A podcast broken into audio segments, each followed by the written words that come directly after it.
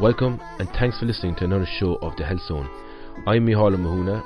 Check out and like our Facebook page on www.facebook.com forward slash The Health Zone Show or follow us on Twitter on the letter D Health Zone or log on to our website on www.thehealthzoneshow.com. If you subscribe to our mailing list on there, you will get the Health Zone show delivered to your inbox every week, and also you'll get a copy of our free ebook called How to Transform Your Health in 2016.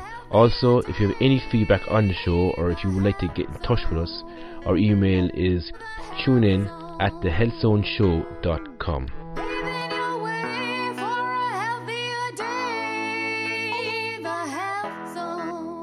Today I'm talking with former world champion athlete, university coach, martial arts instructor, college professor, and author of The Way of the Peaceful Warrior, Dan Millman. Hello, Dan. Hello, Micheál. Very good to be here with you today. So tell me, Dan, what started you on this journey of wanting something more in your life? Looking back, it seems like a natural progression. When I was a boy, it started out with a love of climbing trees and swinging on ropes, and that translated into uh, jumping on a trampoline. I never guessed that would lead me to a college scholarship, uh, college career, and then coaching at Stanford University in California. But one thing led to the next, and during that time as an athlete, I learned a great deal about life and myself. Um, but I also was fascinated with the idea of could we create more talent for sport? And when I began to coach young athletes, um, I experimented in the first year at the university. Instead of working on the skills of gymnastics, all the somersaults and so on, we worked on the foundation elements of talent, which I would define as that which allows the athlete to learn faster, learn easier, and rise to higher levels it seemed to me that talent could be largely developed. So we worked on strength and flexibility and coordination, rhythm, timing, balance, reflex speed, and for a full year. And they were impatient. They said, "We're not go- learning anything." I said, "Just wait."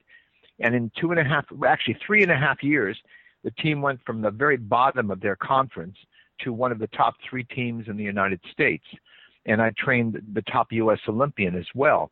So my theories about talent did work in practice. But at the same time, I was going through some changes in my own life, and I, I realized being able to do somersaults and handstands didn't help me much when I went out on a date or when I got married, when I had children, when I dealt with career decisions and financial challenges. So that's when I started asking bigger questions about life what skill sets can we learn that create more talent, not just for sport, but talent for living, for the challenges we meet every day in life? And eventually, a 10 year intensive search working with various mentors and resources, I ended up with an approach to living that I call the way of the peaceful warrior, which is really about all of us. But that brings us from the time I started out to, I think, the present day, about 30 years later. I know you spent much of your life until the age of 38 doing various jobs. Can you tell me what was the turning point that changed you around that period of time? Well, there's a saying we have to find out what we don't really want to do before we find out what we actually want to do. Um, it's easy for young person, as I was back then, to mistake what I thought I should do or what I thought other people wanted me to do with what I really enjoyed, what I found suitable that something that matched my talents, my interests, and my values. And so that's why many people refer to the 20s when we're in our 20s as the trying 20s because we try this, then we try that, then we try that. It's a natural decade of experimentation. Some people go to college, they major in a particular subject, and they go all the way through graduate school, professional school. But that doesn't mean they found the exact right thing because as Joseph Campbell once wrote, some people climb to the top of their career ladder only to find out it's leaning against the wrong wall. And so that's why I emphasize in that second purpose, in the four purposes of life, my new book, um, I emphasize the importance before we can choose a career properly or, or find our calling, which is different from our career, usually, before we can do that, we have to know ourselves because often we know our self image. We're just testing ourselves when young against the world to find out really who we are. And if we don't know ourselves as well as we think we do, we end up making the right choice for the wrong person, the one we thought we were. Which is why some young people choose a relationship that doesn't necessarily turn out well. Sometimes it does, of course. Young people can get married and they can live, you know, decades together happily, but often they don't know themselves well enough. Um, and they change, or they don't really change, they just find out who they were. Um, and it can help with career decisions and everything else. Self knowledge. That's why I place such an emphasis on it. And the third uh, purpose that I describe in the book, finding our hidden calling, our life path, really helps with that whole idea of finding out who we are and what we really like. Oftentimes, when people are going through that period of transition, they can experience a lot of challenging emotions. What was your most challenging emotion around that period of time in your own life when you were going through transition? Well, I I remember times where I felt a bit depressed, a bit lost. Um, the topic of conversation between my wife and I back then, when we were first married, was what am I going to do? People used to tease me, "What's Dan going going to do this week?" Um, because I went through college, a psychology major, but I I didn't want to continue in experimental psychology. Back then, they didn't have psychology branches that really interested me um, very much. So I just searched around. I fell into a coaching job at 22 years old. I was really very lucky, one of those synchronicities. And I coached for four years, and then I was asked, invited to come and be a college professor in, in Ohio, in the United States. And I took that up, and that led to many other things. But after that, when I decided to go back to California and leave the, co- the cloistered college career, the bottom fell out. There was just nothing. I realized I didn't have any advanced degrees. Uh, but I was good at typing, so I became a typist. And meanwhile, I was working over time a little bit on writing, but I didn't have anything clear at that point. I really was feeling compelled to write. So it, was a long process of trying this and trying that. And finally, um, you know, facing self doubt. You asked about emotions. So self doubt was another one. You know, what can I do? Am I enough for this? Uh, what will happen with the rest of my life? And whenever I thought too far ahead, um, it, it really didn't help anything. But I learned a lot about myself and my emotions and how to transcend them, not make them go away, not tricks to try to change them, but just to understand what I was feeling in the moment, to accept my emotions and my thoughts as natural to me in the moment, but focus on what I was going to do next. Because if we look at our lives, our lives have been shaped mostly by what we've done moment to moment. And so that's what I learned about emotions. Whatever they are, positive or negative, I accepted them.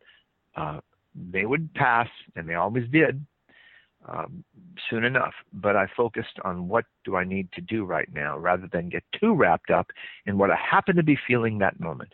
And I know you mentioned that you actually contemplated taking your own life as well. Can you tell me a little bit about this? Well, that was my dark night of the soul. Um, yes, in Way of the Peaceful Warrior, my first book, I described a time where I just didn't see there there didn't seem to be a light at the end of the tunnel. Especially some younger people, if they feel depressed, they think they're always going to feel that way, and life's always going to be the same. But I, at least I kept a thread of a possibility. Um, and so, even though there was a point at which I, I wouldn't say necessarily that I was really on the edge of suicide, but I was feeling depressed. And you know, I can so I can empathize with others who feel that way. But the point was, even feeling that way, I just went back to school. I went to the gym. I trained, and I got through it. Uh, often people who may feel like they want to take their life, uh, either something acute, uh, a, a lover left them, a boyfriend, a girlfriend, a husband or wife, or a financial bankruptcy, whatever it is that in that moment makes life seem like it's falling apart we lose perspective. We forget all the successful people who went bankrupt a number of times and lost their loved one and felt that acute pain. The difference is they kept going. And many people, we know this for a fact today, that many people who have the impulse to suicide, if it's blocked, if they don't do it at that moment, it doesn't mean they're just going to go the next day and do it. Often they, it passes and it can save a life. So uh, that's important to contemplate, and it gives me empathy and, and other people who feel depressed. I understand what that can be like, um, even deep depression. But what we can do is, what do I need to do now? And, you know, I tell people if you feel suicidal, do it tomorrow. And when you wake up the next day, definitely do it tomorrow. And do it tomorrow because tomorrow never comes. You can always take your life tomorrow. You can always do something crazy tomorrow. But not today. Not now. Today, do something to make it a good day, even if it means going for a run or doing some stretching and exercise or saying a kind word to someone. Make today something good. You can always do something tomorrow. I heard before, Dan, that it's impossible to contemplate suicide if you're fully in the present moment. Do you think this is true? That's a very interesting question. I've never been asked that particular question again, um, or before, excuse me. Well, let me uh, cite a quote by Mark Twain. The writer Mark Twain once said, I've had many troubles in my life, most of which never happened. Most of the troubles we have are about the past and future. We regret something we said or did. We're remembering, oh, that happened and that happened. Or we're projecting into the future with our imagination. Well, tomorrow it's going to be horrible. I can't face it. The creditors are coming. The bank is coming to audit my business. And, but that's not happening. It's a projection of imagination into the future. We can usually handle the present moment. It's right in front of us. And that's why the fourth purpose in the four purposes of life is maybe the most important one of all. It's attending to our purpose in this present moment. We can always handle this moment. In fact, I'll tell you a story. A woman once came to me. She was suffering emotionally very badly, and she said, I can't stand it another minute. And I said, Really? God, that must be terrible. And I said, Hold on a moment. And I looked at my watch and I just do, do, do, do, do, do, do, do. And I watched my watch hand go by. I waited for a minute. And I said, Hey, look, you're still here. You've stood it for another minute, and you'll be able to stand it for another hour or day or week. Keep it up. What do you need to do now? Once we take some constructive action in our life, we're more likely to feel a small measure of fulfillment.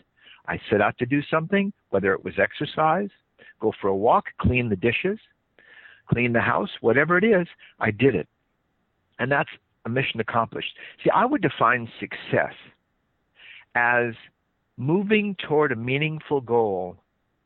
That's it moving, making progress toward a meaningful goal. It can be a short term goal, like getting the house clean, doing our assignment, our work assignment, or our homework, just working toward a meaningful goal, or it can be a big goal. But as we move toward that, it's not about arriving, it's not necessarily about achieving that goal. Once we achieve it, it's like, well, what do I do now? We have to find another goal. Um, there's a scene in the Peaceful Warrior movie with Nick Nolte, you know, based on my first book, in which the character Dan and Socrates, Nick Nolte's character, um, they walk to the top of a high hill. And Dan has a realization at the top of the hill. He said, I realize it's the destination. I mean, he said, it's not the destination that makes us happy, it's the journey. Now, that has a certain amount of wisdom. It's a good reminder uh, because we're mostly on the journey. The destination comes just now and then. But without a destination in mind, we have no journey. We just wander around. If we are at point A, we need a point B, something to move toward. Hopefully, something constructive rather than destructive, something we'd like to accomplish, large or small. And when we pick that point B, we now have a direction in life, short term or longer term.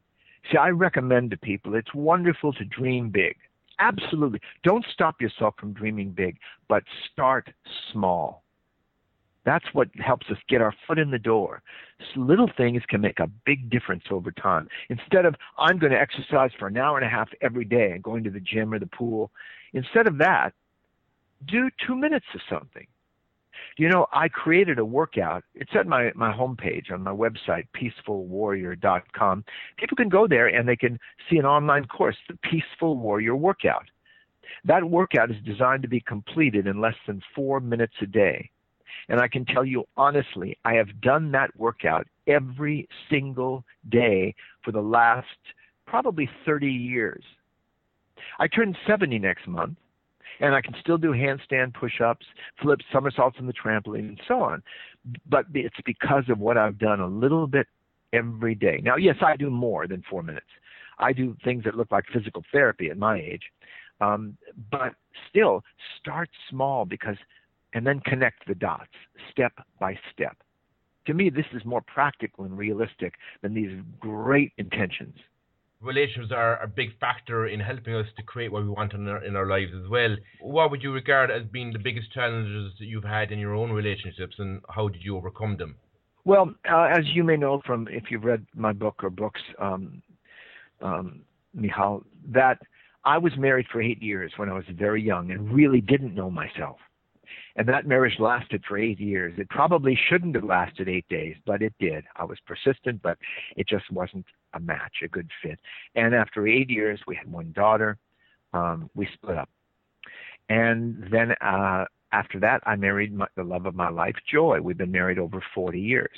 Now, what have I learned from the first marriage where I quote unquote failed and the one that's quote unquote successful? Marriage and, and having an intimate relationship is a form of volun, what I call voluntary adversity. I say that tongue in cheek with a little smile on my face. But the fact is, if someone wants their life to be easy, it's, that's not difficult to do. You want your life easier?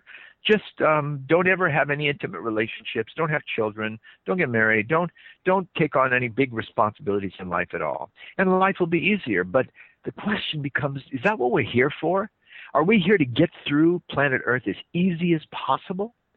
Granted, there are more efficient ways to do things, but some, we can appreciate intuitively, every one of us, that when we've had a challenge in our life, looking back on that, and we faced the challenge, gotten through it, maybe a relationship crisis, something at work, with our physical body, an injury or illness, when we've gotten through that, we look back and we say, you know, I'm a little wiser now. I'm a little stronger now for having gone through that. We don't have to look for adversity. Daily life is a form of spiritual weight training. We need that because if you don't lift any weights, you don't get stronger. So, relationships, I call a form of voluntary adversity, just like sport is a form of voluntary adversity. Learning to play a musical instrument is a form of voluntary adversity. We don't have to do it. Life is easier if we don't do it. But having done it, we've grown. We've learned through that, which brings us really back to the first purpose in the four purposes of life, which is learning life's lessons. So when I say voluntary adversity, it's voluntary, but it is a challenge. My wife and I get along wonderfully. She's my guardian angel, but we bump heads now and then you know, this is that's everybody who's married knows that. You know that that old saying. It's kind of a joke, but if a man says something in a forest and there's there's uh, no woman there to hear it, is he still wrong? so that's just a little joke. But um, the fact is, um, uh, relationship is challenging. Having children is a challenge, voluntary adversity. Forming a business is a challenge, voluntary adversity. But all those adversities are our path to growth, to evolution, to learn more about ourselves and find out what we're made of. Find out why I call everyone a peaceful warrior in training. Then, what do you mean by a peaceful heart and a warrior heart? Well, when people ask me, what do I mean by peaceful warrior? How can you be peaceful and a warrior at the same time? Um, we think of them as opposites, but actually, that's not really the case. Um, there, ha- there are warriors, true warriors, who put themselves in harm's way. From the ancient times um, to modern day. Soldiers, police officers, um, the Coast Guard, uh, secret, you know, uh, the Secret Service, bodyguards, and so on. They are true warriors. They're strong. They're grounded. We have to admire that. But not all of those people have a peaceful heart. There are also peacemakers, people who are kind, loving, nourishing, supportive, but not all of those. Sometimes they can be very sweet and kind of passive. Not all of those have a warrior spirit. But when we look at someone, I'm sure you have many examples from your own culture. In the United States, I think of Martin Luther King Jr., or from India, Mahatma Gandhi. These are people are examples of peaceful warriors. In fact, Gandhi called himself a soldier of peace. So we're all seeking to live with a peaceful heart. But there are times each one of us can think back on our lives even to the present moment. And, and know there are times we need a warrior spirit to stand up inside of ourselves, to face those inner adversaries like doubt, fear, insecurity. So that's what I mean by the term peaceful warrior. Peaceful heart, warrior spirit. Do you think you've achieved this in your own life? Well, there's a saying that ha- having it all together is like trying to eat once and for all. It doesn't work like that. Life is a series of moments. So let's just say I have more moments that I live as a peaceful warrior than I used to. We're all practicing. People sometimes ask me, Micheál, that Dan, um, do you have you mastered all that you teach? And the answer is clearly no. Each of us is perfect, but not yet perfected. If we've completely completed our journey, well, we're not we're not on earth anymore. While we're here, we're all learning. But I am practicing sincerely, and I think I'm a good example of what I teach. Not a perfect one, but a good one. And I continue to learn. How do you practice? Well, my practice is daily life, and that's the primary point of the four purposes of life. Um, the first purpose, learning life's lessons, emphasizes that daily life is, see, the earth is like a divine school for souls, and daily life is our classroom. Every day we have the opportunity to learn. In fact, we cannot fail. It's impossible to fail at anything if we learn a lesson from it. Learning is not just the icing on the cake, it's the cake itself. We are here to learn. Now we know this. People go, "Oh yeah, of course, Dan. We're here to learn from our life experience." But it's more than that. I'm I'm reminding everyone that lessons tend to repeat themselves until we learn them in this school. And if we don't learn easy lessons, they get more dramatic. First, life throws a ping pong ball at us, then a bowling ball. So it's wise to listen to these lessons and not not have to wait for the bowling ball. Um, and in fact, in the first uh, section in the four purposes of life, I, I actually relate 12 courses in which every one of us is enrolled. We just don't know it.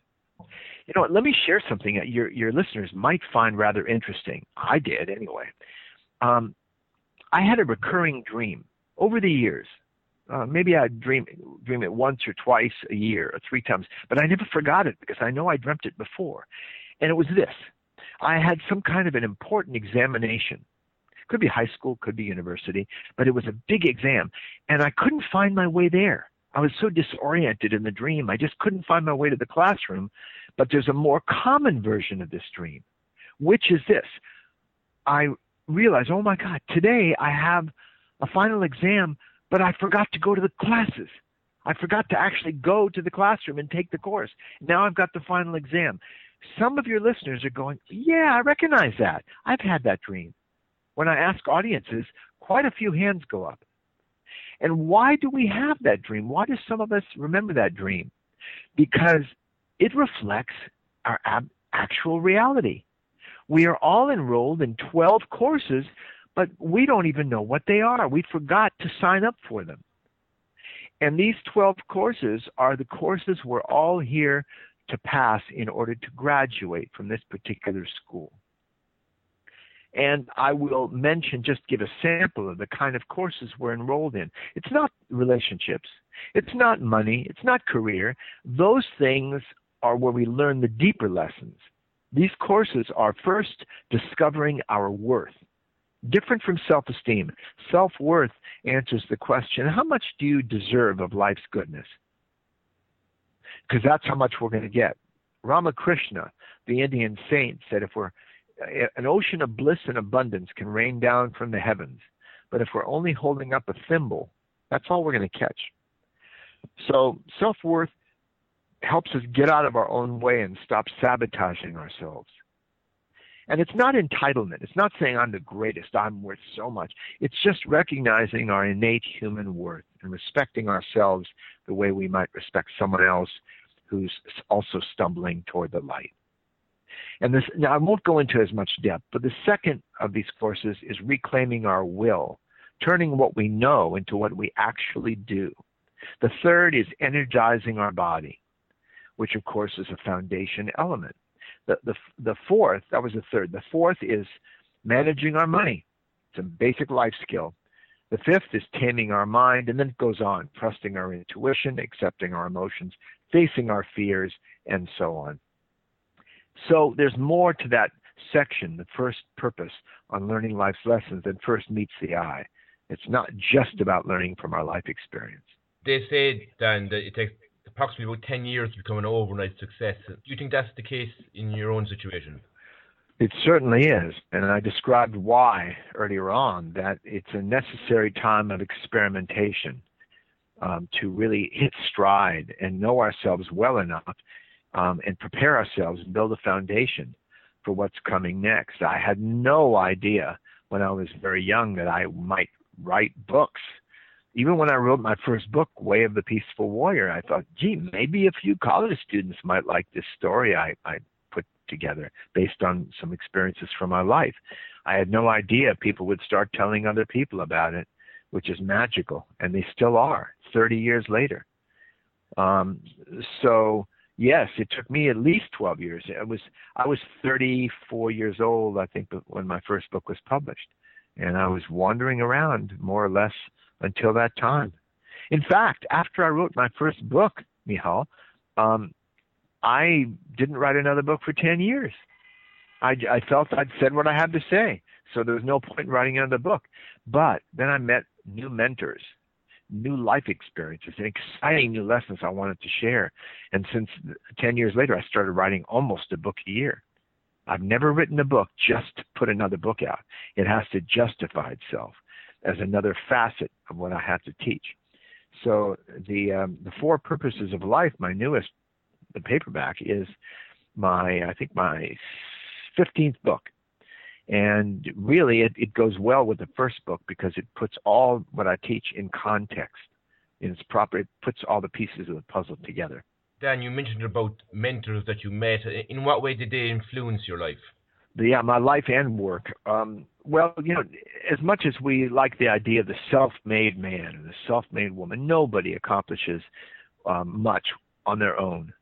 They may think they do. They may say, "No one helped me," but hey, who designed the computer they work with, or who made the pencils they write with, or who allows them to get to work with an automobile. Somebody invented that. So we're constantly supported by the efforts of others in our lives. Every teacher, every so-called teacher or, or author has a lineage.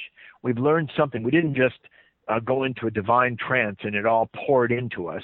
Um, we've had mentors, teachers, people who've in, inspired us, informed us that we express in our own way.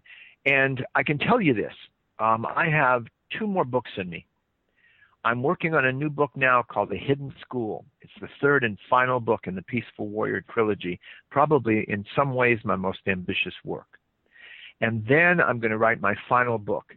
And you might say, well, Dan, how do you know? Because I think it's my final book. I, one day I retired from competing in gymnastics in the same way. I'll retire. And that book will be a memoir. And it will be about my search for spirit, for happiness, um, and it will describe the very different mentors, the four major mentors I've had in my life.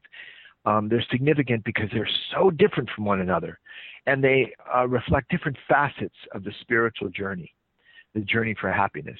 So I'm not writing it just to share about me. Why would people want to read that? I don't know, but uh, I'm writing it to help give some cautions and some guidance along that path, maybe to save people some pain and some time along that spiritual journey. So um, rather than go into now uh, what mentors have helped me, I, I could say name names, but they wouldn't mean much to most people probably.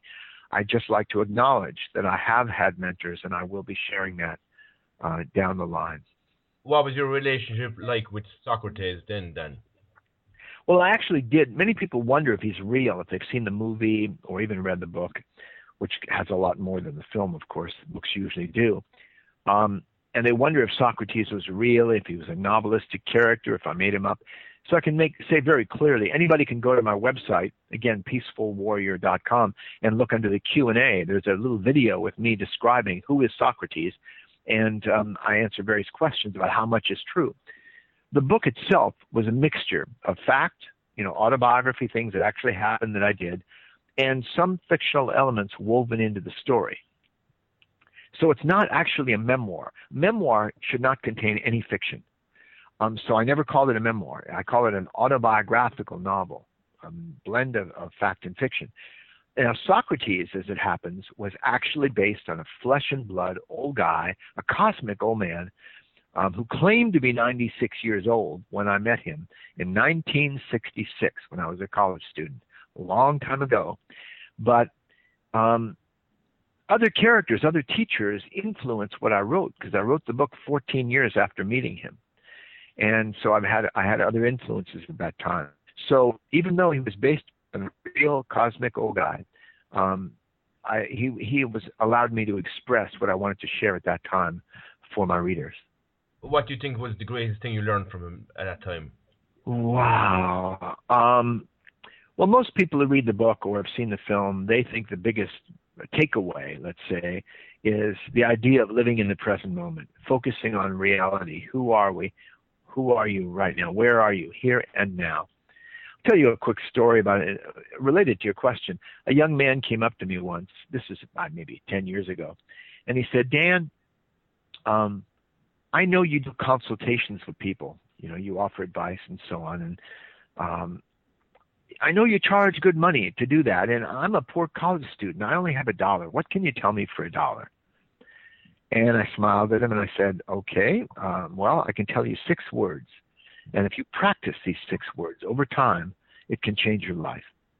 And those six words are very simple here and now, breathe and relax. And that's something that that old man, Socrates, role modeled for me. He was an example of it. He didn't just talk about it. Um, he seemed to have a non seriousness about him, a relaxed way of moving like a cat. And he just didn't take life that seriously. And he was always like right, his presence, very strong presence. If they read the book, they go, "Yeah, see him again," because you wondered why he apparently jumped up on the rooftop. Well, I, I can tell you, I don't hesitate to say that's a bit of a fiction uh, to a, a literary device to explain why I would come back again and again to that gas station. But I'll tell you why I really went back to see him. And it involves a story about um, a wanderer in the forest in India many centuries ago. And the wanderer happened to come upon the Buddha walking through the woods. And the wanderer was fascinated by this serene personage.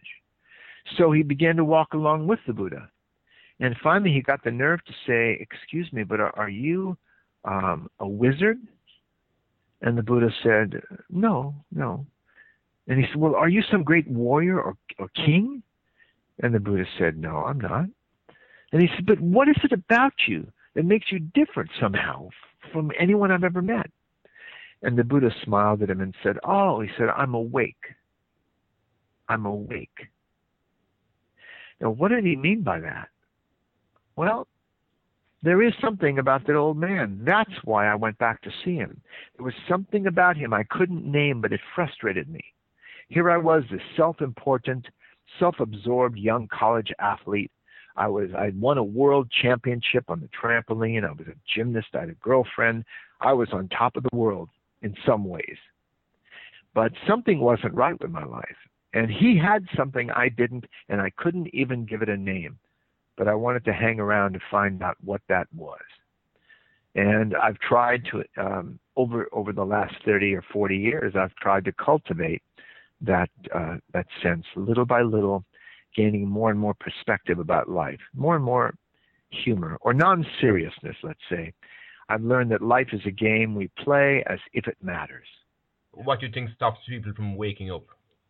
I would say we humans are, uh, and I say this with great compassion, we're a little bit, we tend to resist wake up calls because we're like adolescents who someone awakes them in the morning to go to school and they want to pull the covers over their head and sleep just a little while longer.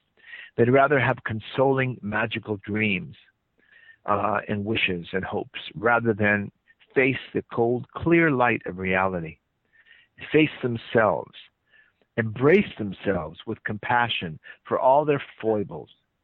And I think that is, and there are a couple of other things I'm actually going to go into head on um, in the new book that's coming out maybe early next year called The Hidden School. It has to do with issues like free will, um, a separate self, the, or the inner self, whether either one of those actually exist. Um, it, it's going to deal with identification and how that can get us into a lot of trouble when we have, uh, let's say, mistaken identity and competitive mind.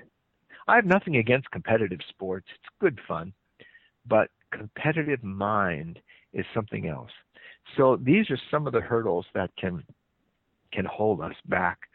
Fear, insecurity. We'd rather stay where we are, where we're comfortable with, than take the risk to uh, open up, be vulnerable, fail a little bit, be fools for love, and open up to life. Uh, I think I've always been willing to be, make a fool of myself. I think that's one reason I've been able to learn. Uh, do you think the ego plays a part in all of this? Ah, you ask some very good questions. I appreciate that. Um, Welcome. The, the, term the ego gets a, a bad rap in spiritual circles.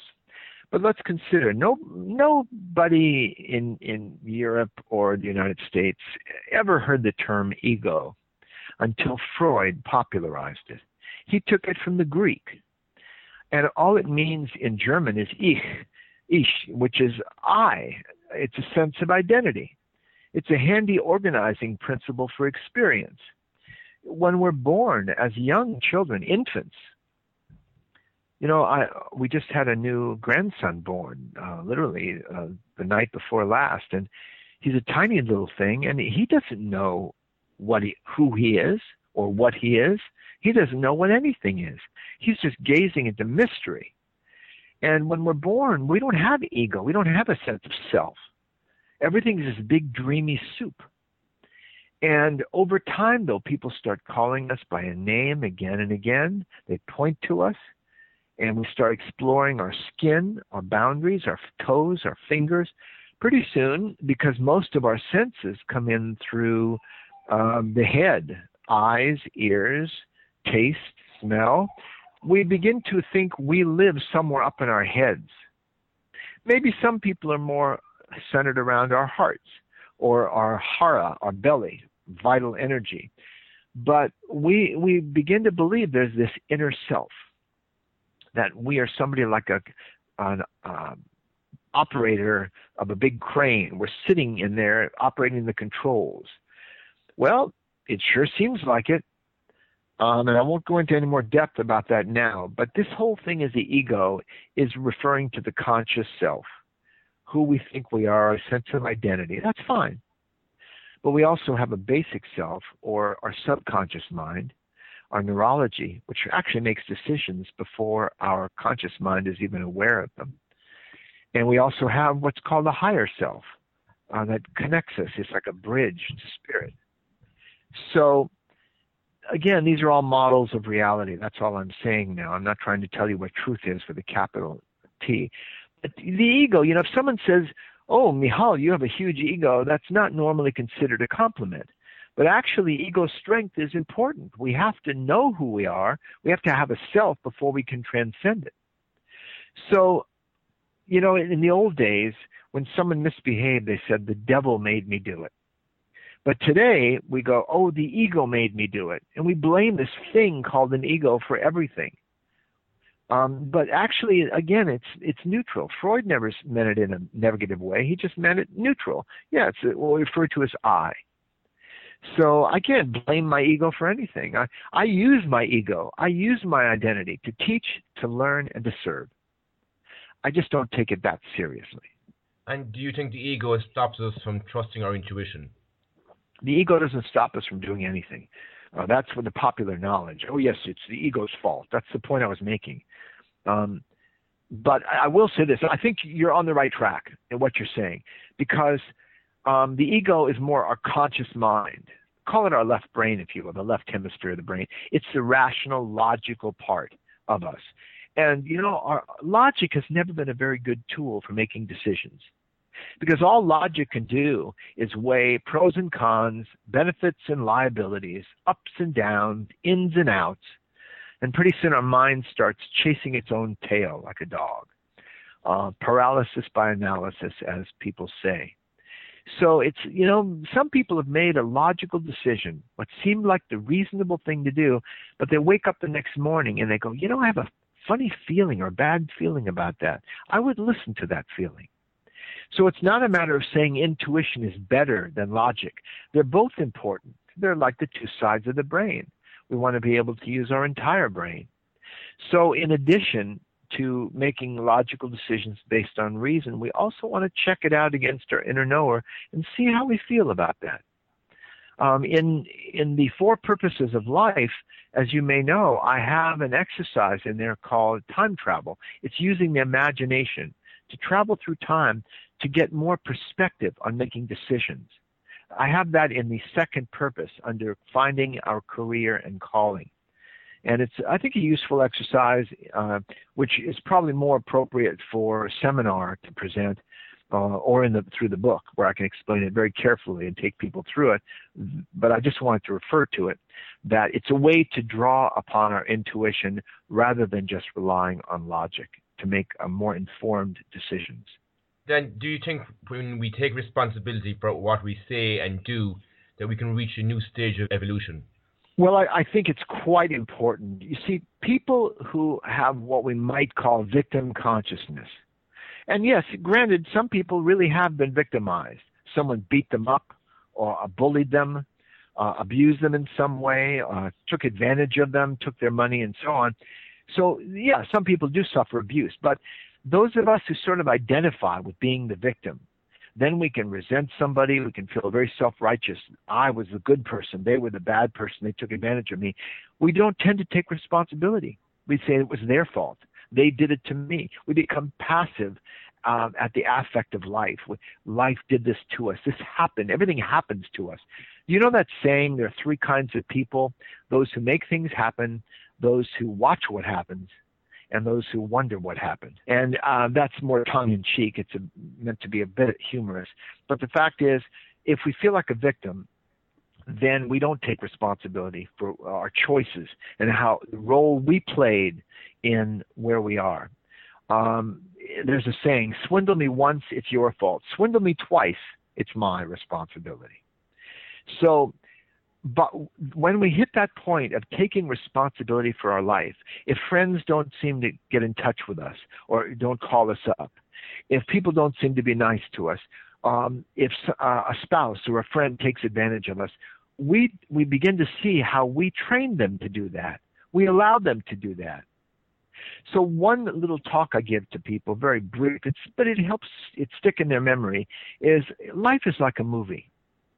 And in the movie of our life, we can learn to be, we don't have to be the passive victim. We don't have to be an extra, a bit player. We can be the director and the star in the movie of our life. Someone can be the director and the star in the movie of their life. We can become, if we don't like the script, we can become the screenwriter and write a new script. Um, if we don't like the cast of characters around us, we can become the casting director and get a new cast of characters we can begin to take hold of our life and, as you say, take responsibility for it. And then, how much do you think the story in our head has a part to play in, in creating this movie? Well, there are two versions of the word story.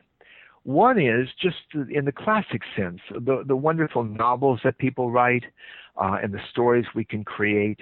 I often remind people that um, each of our lives is a novel being written. Our lives are stories our story, my story is my treasure. Your story is your treasure. And every listener, their story is their treasure because there's not a single story on the planet exactly like it. Uh, and, and we never know what the next chapter is going to be. So, in that sense, our story is our treasure. But in another sense, a story refers to our version of reality. We tell ourselves stories. For example, um, I'm walking down the street and there's some an acquaintance of mine and I so they walk by me and I go, Hi, hey, how are you doing? And they don't even answer me. They don't even look at me, they just walk past me. And I go, Oh my gosh, so many meanings. I make up stories about that. Are they angry at me? Did I say something about them that someone told them and now they won't even talk to me? Um uh, are are they is it about me? Am I just you know, I have no presence. They don't care about even talking to me. Or maybe I make up a story they're a jerk, or I don't like them, or they're mean, or they're uh, stuck up. I'm making up all these stories, and it might be they just have a little, they were distracted, or they didn't hear me. So we make up stories about life and how it unfolds, and we need to suspect these stories. They may or may not be correct. Um, there's a saying that ignorance is bliss. And it means we're not making up all these meanings about everything. This means that, that means that. We accept life spontaneously as a form of mysterious arising, a moment to moment. And we loosen up that way. We become more improvisational like actors. And we don't, we're not too quick to make up stories about what we think this and that meant. How could your philosophies apply to someone, say, who's homeless, unemployed, or say even somebody who's a prisoner in jail? Well, we do have challenges in our lives, internally and externally. Um, we have internal challenges I've mentioned before, like self doubt, insecurity, all the meanings and complications we put on things, which is why one writer said the lesson is simple, the student is complicated. We also have very real external challenges. As you say, someone might be imprisoned, which is not a great situation for them physically or emotionally. Um, we have people who are in abusive relationships or difficult relationships, male or female. Um, we have times where we have very little money and and it's difficult. We have to think about how we get our food and shelter. So all kinds of challenges can arise inside and out. But you know, if we do have the inside together, if we have a sense of perspective, um, it helps us to face whatever we're dealing with outside. And there are occasions someone comes to me and says, Dan, um, I have an emotional problem. I have a spiritual problem. I'm suffering. I ask them three questions. And these questions may sound odd or out of context. But the first question I ask them is Are you doing regular, moderate exercise? You know, are you walking regularly? Are you getting out and getting some fresh air? Are you moving your body? Are you doing a little bit of strength exercises? Because the body's meant to move and to breathe deeply and to challenge itself a little bit each day, just moderate. The second question I ask is Are you eating a balanced diet? Notice I didn't say, are you eating a vegetarian, vegan, all raw, in season, locally grown, gluten free, and so on and so forth diet. I just said, are you eating a balanced diet for you? And the third question, are you getting enough rest? We don't have to get neurotic and worry, am I getting enough sleep? If we're not sleepy during the day, we're getting enough sleep. People need different amounts of sleep. But if we are sleepy during the day, really falling, nodding out, we may need to take a nap. A power nap can be very good, even a short one.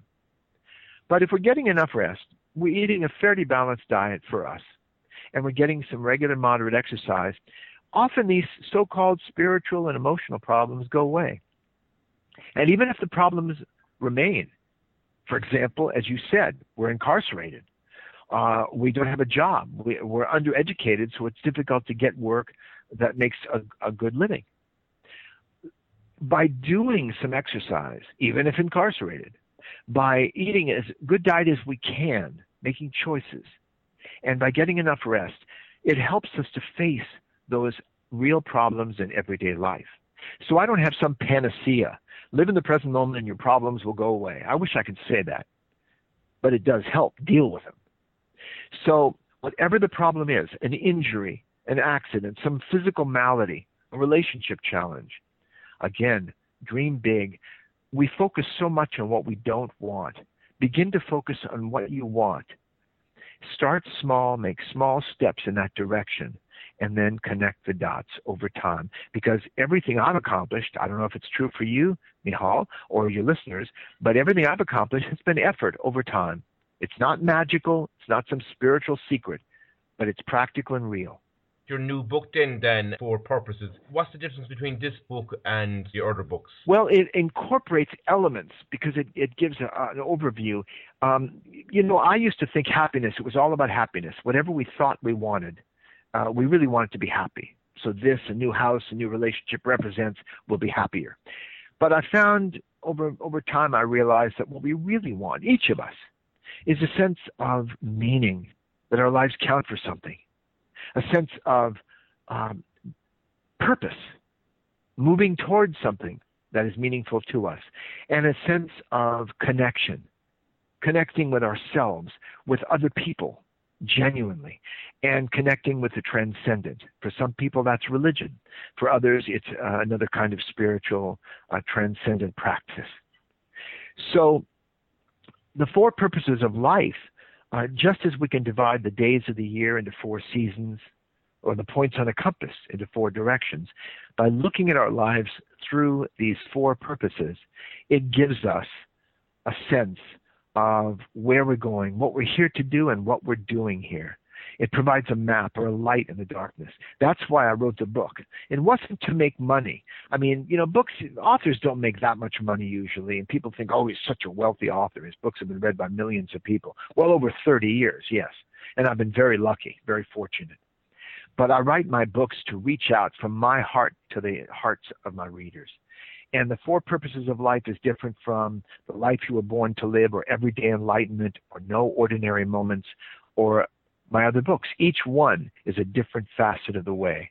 But this one, as I said, puts a lot of the puzzle pieces together, and I hope will bring clarity, especially to people who are in transition, graduating from school, retiring, going through changes in a relationship or work um, it, it really helps to anchor them and get them back to earth so they can live with their head in the clouds but their feet on the ground.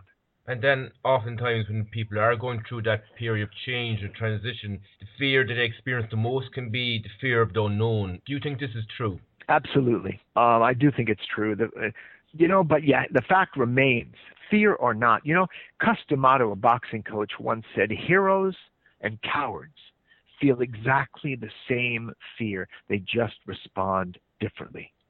It's fine to feel fear. I feel fear some of the time, nervousness, anxiety of some kind, but it passes. And the question still remains fine, you're feeling afraid. What are you going to do now? How are you going to respond to it? We all feel self doubt. But in my seminars, I show an exercise for how to overcome self doubt. I give people a lot of self doubt. I give them a task they do not believe they can do, and then they do it. And this, every time we do that, it helps us. You know, when I turn, I'm going to turn 70 next month.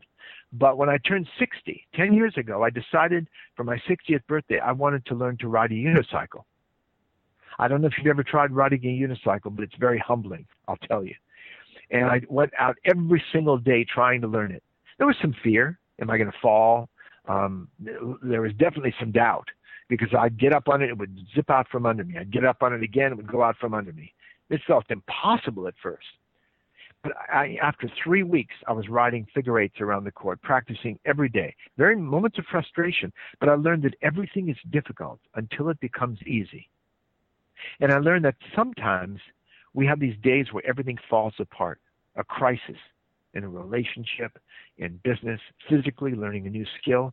But I also learned that usually the day after those crises, if we persist and keep at it, keep working, we often have a breakthrough. So that's how physical training has helped inform my work. Those uh, teachers, and there are many teachers and authors who haven't really practiced music or an art form or athletics, they tend to get lost in abstract concepts that sound really good, but I'm not sure what to do with that. We have enough to think about already. But having been an athlete, I'm always looking for how is this useful? It can it be simple enough to actually make use of in our everyday life? And that's what I strive to do in the four purposes of life and in my other books. If a person is in a challenging place in their lives right now, what would you say is their purpose? Well, again, um, it helps us when we're in a difficult place to find a purpose for it. And that's why I bring up the idea of voluntary adversity, because I guarantee if we persist through it and roll up our sleeves and take it on, not muttering to ourselves, but just saying, okay, I'm ready.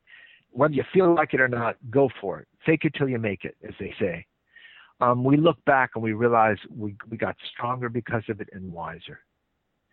So it's not saying life then, you know, read my books and life will become easy. No. But it makes gives us stronger shoulders. more resilience. And that's really the purpose of what I've written. And, you know, something that your listeners can do anytime, right now, once the program is over, they can go to my website, peacefulwarrior.com. They'll see a link that says Life Purpose. If they click on that link, it, they'll see a free life purpose calculator.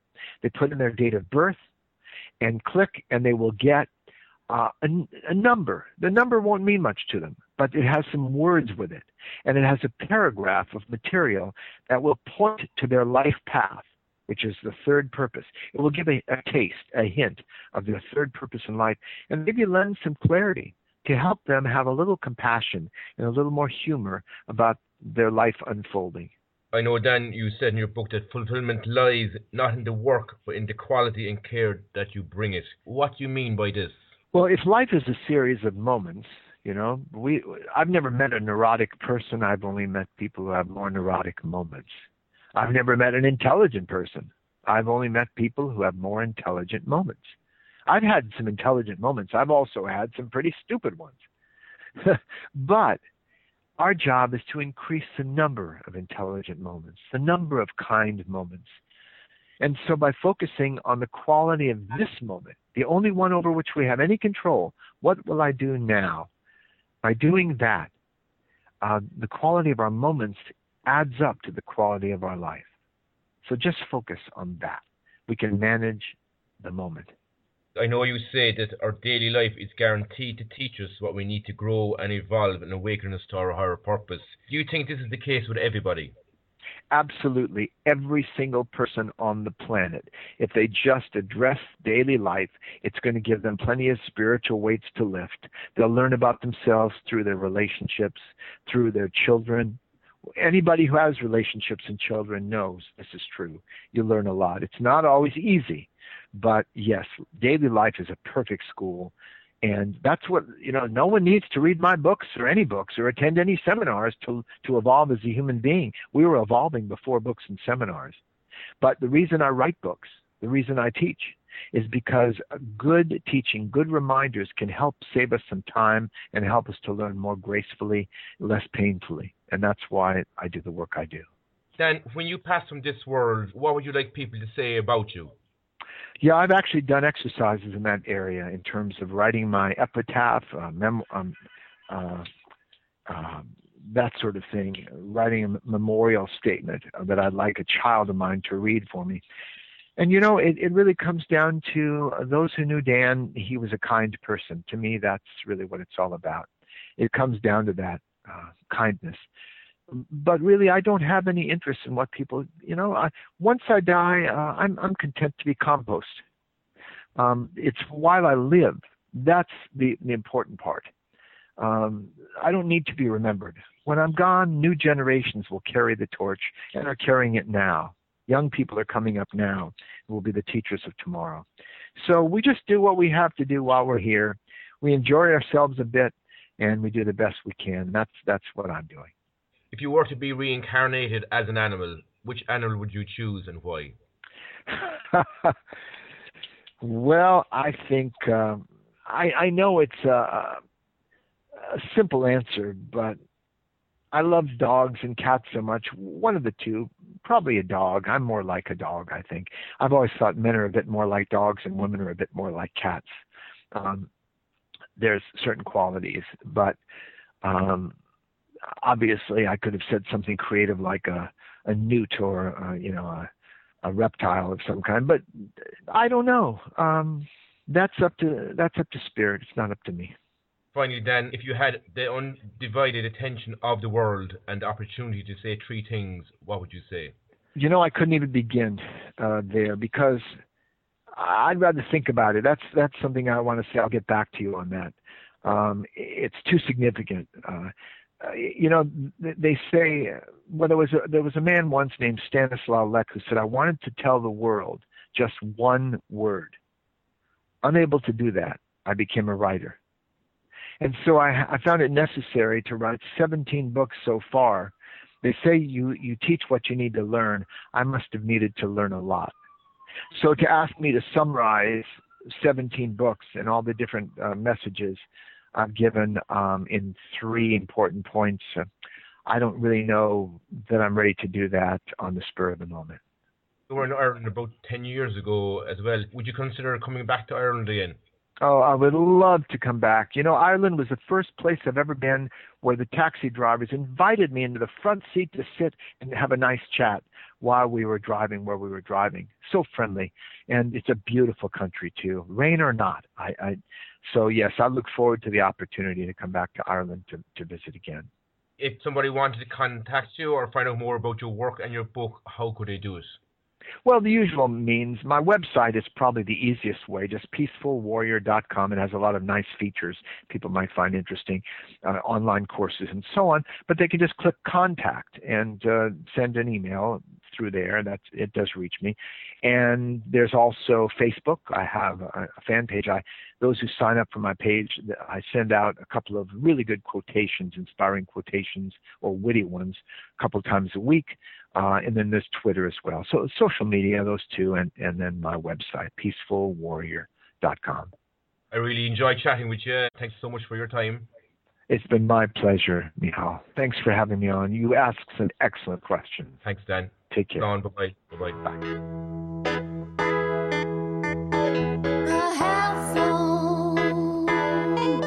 Well, thanks for listening to another show of The Health Zone. Tune in next week for more exciting and interesting topics and guests in the areas of spirituality, relationships, finance, creativity, health, career, and much, much more. In the meantime, check out and like our Facebook page on www.facebook.com forward slash The Healthzone Show or follow us on Twitter on the letter D Healthzone or log on to our website www.thehealthzoneshow.com.